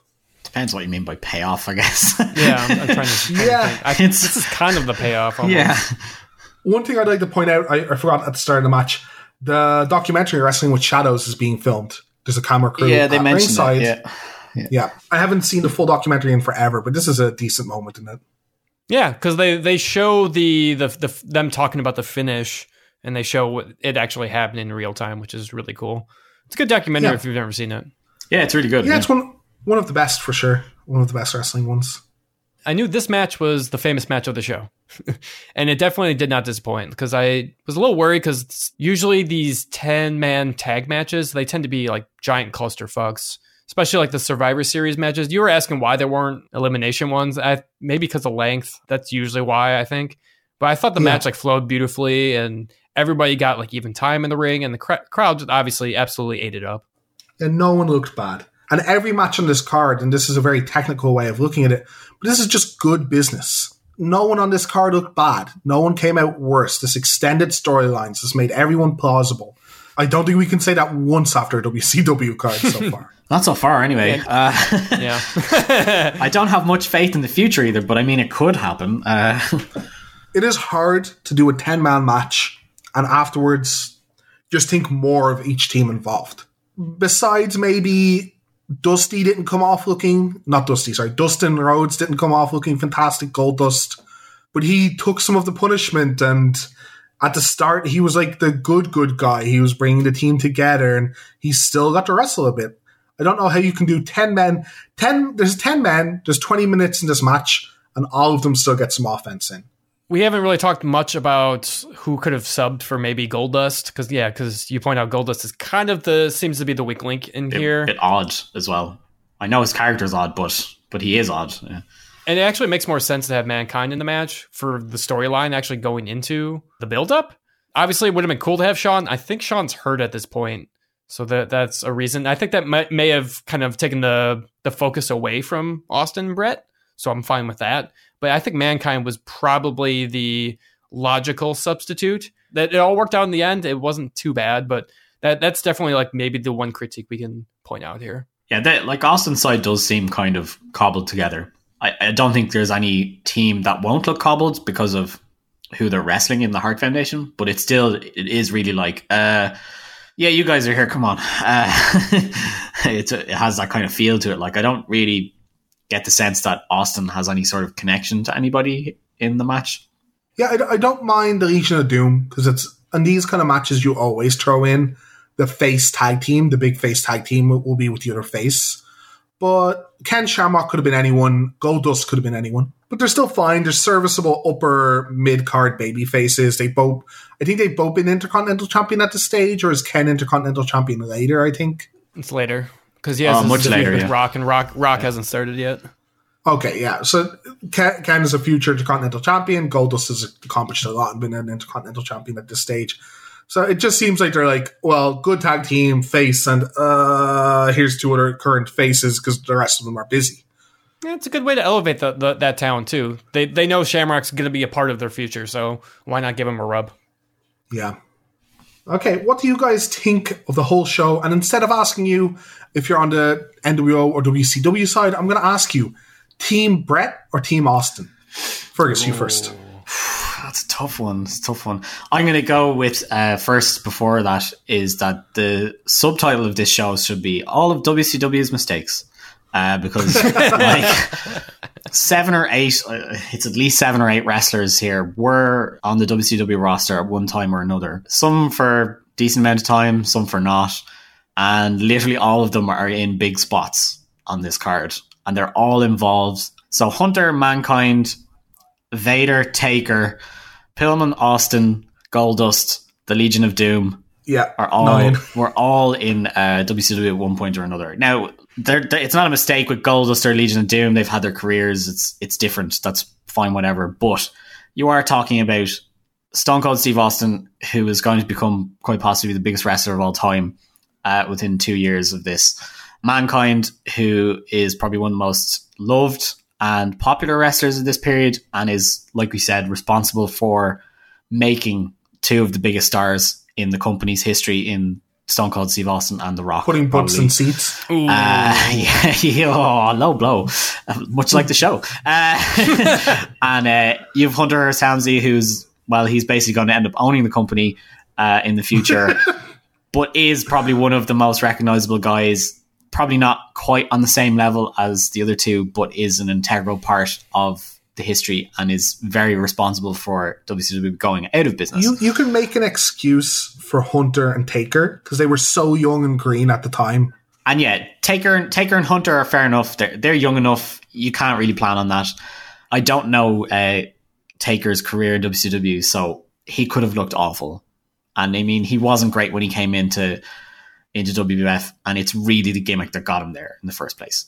So I'm willing to give those away. Mankind is a big one, and Austin is just I don't understand. One of the quotes they said is Bischoff said he's not marketable. They're Uh, not marketable. Pil- Yeah, Pillman's oh. the same. so It's, it's fun. Well, it's Bret's the same because Bischoff is always like, "Oh, Bret's never really a draw." Like, have you watched this show? Yeah. Have you watched any of any WWF from '96 to '97? It's crazy. Like the the worst match on this card is probably the heavyweight match, and it's like a great match. Everybody's working as they should. They're really pushing. They're striving. It really looks like they're about to explode. I don't understand how it took so long because it's another. Is it another year before Foley gets the title? '99. It's Yeah, ni- so it's nearly two years like before they really really fly off the shelves. Like man, it's it's it's night and day watching these shows. Now I mean it's kind of unfair. We did pick we did get to watch probably the best pay per view of that year. Thank you, But fans. Yeah, but still, it, it's it's full on night and day. I mean, I can't go, I can't go against Austin. To be fair, I, I got to be Team Austin because Austin is literally he is so locked in at this point in time. And man, I would have loved to have seen him if he hadn't broken his neck. Things would be so different. yeah, different he's so ta- so talented. because he's responsible for changing an entire main event style after he fucks his neck up. Like, so God knows where they would have been. Yeah, it's a big what if. Yeah, Yeah. So yeah. How about you, Connor? What side would you be on, and what do you think of the show overall?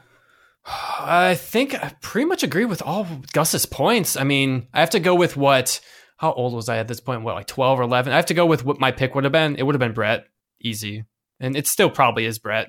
This show, not a bad match on the card. Awesome variety throughout the show. No filler. You know, we were talking about WCW. I, even the current product, I wish they could take notes on this show. It's an, an easy watch, under two hours. I watched it twice easily, and that was just like I enjoyed watching it. I'm like, I want to watch it again. It wasn't for no purposes. It was like, let me just watch it again, just to for enjoyment. I think I said earlier, crowd makes the show, and when it, when a crowd is that amped up, yeah. it's just it's so easy to watch it. Not sure if this would make my personal top ten, but I highly recommend this show to just any wrestling fan. It's a real big turning point. It's probably more significant than people realize as well. Right. Yeah, it's a bird, a bird of a lot of modern, still modern patterns we see in wrestling, and yeah, there's just so much action. I love two-hour shows. I, I'm all for a savage four or five hour card when it comes to Mania if it's well booked, or when it comes to Wrestle Kingdom. But man, I, I wish they were fewer and far between. I like these two hour shows. They just have to pack so much entertainment and so much talent there. I think I'm on I'm on Bret's side, and that's because of the Hart Foundation. I think Bret, maybe Neidhart, are like my least favorite members of the Hart Foundation. I love Owen so much at this stage, and I love Pillman. Such fantastic wrestlers, and man, it makes me deeply sad to think of. I know, agree. Yeah. Uh, after this, I'm definitely going to watch some more Owen matches and some Brian Pillman matches. Yeah, yeah might watch some Hollywood Blondes or something like that from WCW mm-hmm. at some stage. Yep. yep. And along with the funeral home, you killed your parents. You killed your family, Undertaker! I know it! I've had this secret on my inside all my life. 20 years. You killed him. Undertaker, you are a murderer. You are a murderer, Undertaker. You're a goddamn murderer.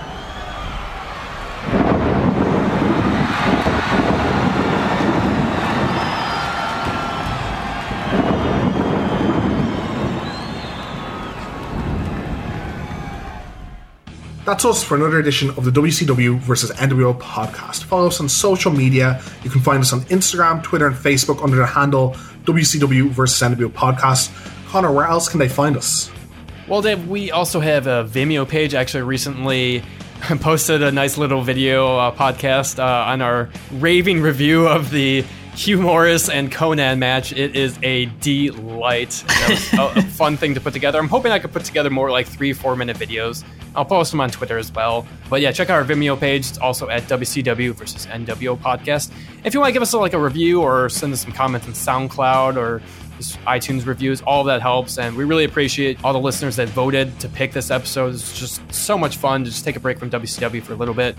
I will say though, we should probably stick to the our current story arc probably until maybe Starcade. Before Starcade, we'll maybe delay like we've WCW's been delaying uh, bringing Sting back. So yeah, um, yeah. but we'll definitely the next like four or five episodes is gonna be WCW pay per views for sure. Excellent. I, I, still vote for doing an, an, ECW one from this year as well. Yeah, I wouldn't mind. Uh, wouldn't mind putting up a few ECW ones. Very influential. if we want to see real contrast. oh it's it's it's rough at times. Uh, yeah, it's hard because yep. Barely Legal is like the one from '97 to talk about. So maybe we'll wait until '98. Yeah, yeah, yeah. From me, Connor and Gus, thanks for listening, and join us next time when WCW is getting a little more perfect.